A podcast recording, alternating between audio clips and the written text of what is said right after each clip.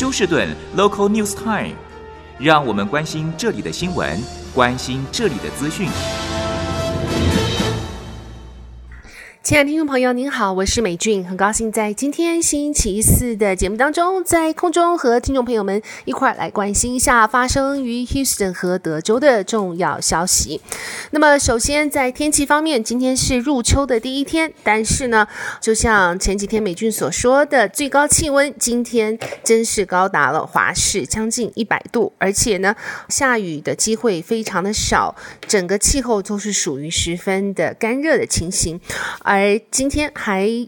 有这个 ozone 臭氧的这个警告，那么到了下个星期一，气温会明显的下降，最高气温只有华氏八十多度。那么许多地方的最低气温在下个星期甚至可以低到华氏五十度，所以说气温将会有非常明显的差别。希望这一次的百度高温将是在今年最后一次的机会。好，我们来看一下，在昨天休斯顿的法院中，这名七十二岁的 Grandma Janet Alexander 经过六天的审讯之后呢，陪审团宣判她在二零一八年四月二十七号对她结婚四十年的先生的谋杀案宣判她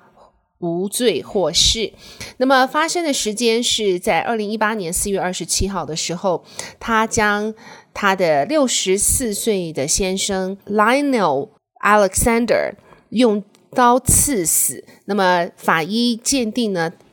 ，Lionel 总共遭到了八十九次的刀伤。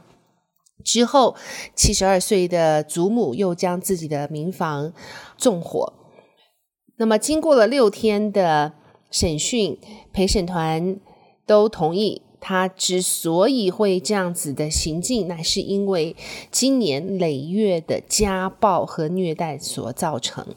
在这六天的审讯当中，他的孩子们都非常支持自己母亲或是祖母所做的决定。好，那么在昨天。或是今天凌晨，在墨西哥市，这个是墨西哥的首都，发生了六点八级的地震，造成一人死亡。那么，这跟在上个星期发生在墨西哥西部靠近太平洋岸的这个地震七点六级呢，根据气象家表示，这是呃，应该是属于它的余震。当时的这个七点六级的地震在墨西哥造成两人死亡，那么也几乎就在同时，在上个星期发生在台湾。东部的这个地震之后呢，墨西哥不久之后也发生了地震，而看到这个过去的地震的历史啊，在墨西哥有记录最惨痛的一次地震是在一九八五年九月十九号的大地震，造成了九千五百人因此而丧生。之后呢，墨西哥就每年的九月十九号，他们会进行对大地震的演练，并且还纪念哀悼这些丧生的人，而在。二零一七年的九月十九号，同样的一天，他们也经历了这个程度不清的地震。而在今年二零二二年的九月十九号，也就是呃这段时间呢，他们又经历了应该算是强震。所以呢，似乎每年地震出现的时间都是在九月中下旬。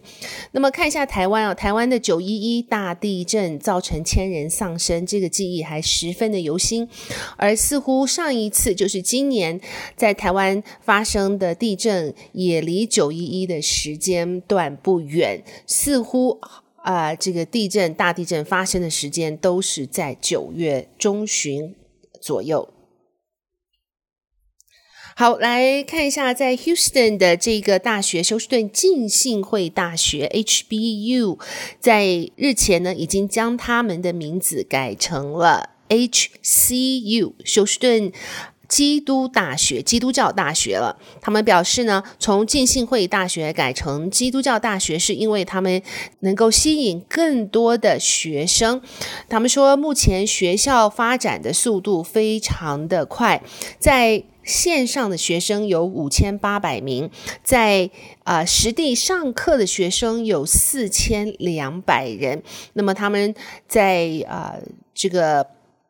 五十九号公路和 Beechna 这的一个校园呢，预计将会有更多这个新的建筑物的扩展。好，那么在昨天和听众朋友们播报，十六岁的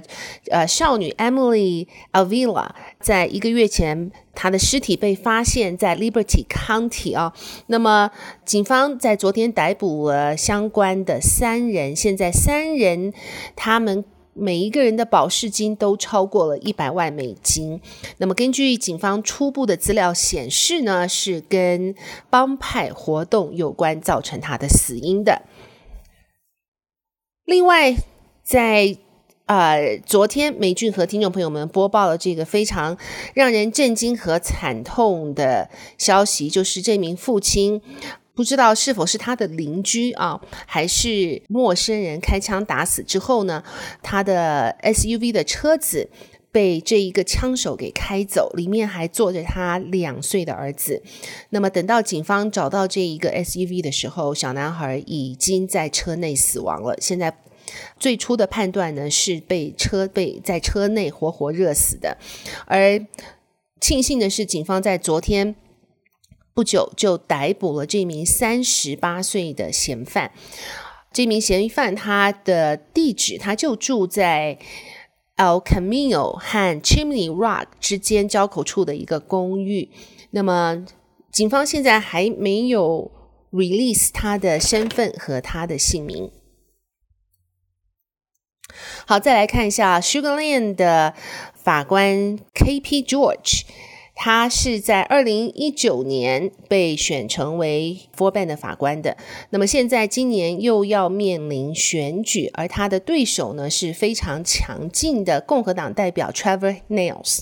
就在昨天，KB George 他向媒体表示，他接到了一些对他肤色或是民族性有反感的内容。那么，在这个 comment 啊，或是在他的社交网页上面所留下的这些带有歧视性的言辞，那么他讲呢，这些言辞呢，都是支持他的对手 Trevor Nails 他的支持者所发来的。因此呢，他说 Trevor Nails 就是他的竞选对手呢，应该出来特别来声明这些言辞呢，不符合。平权和肤色，或是对这些歧视的标准。那么，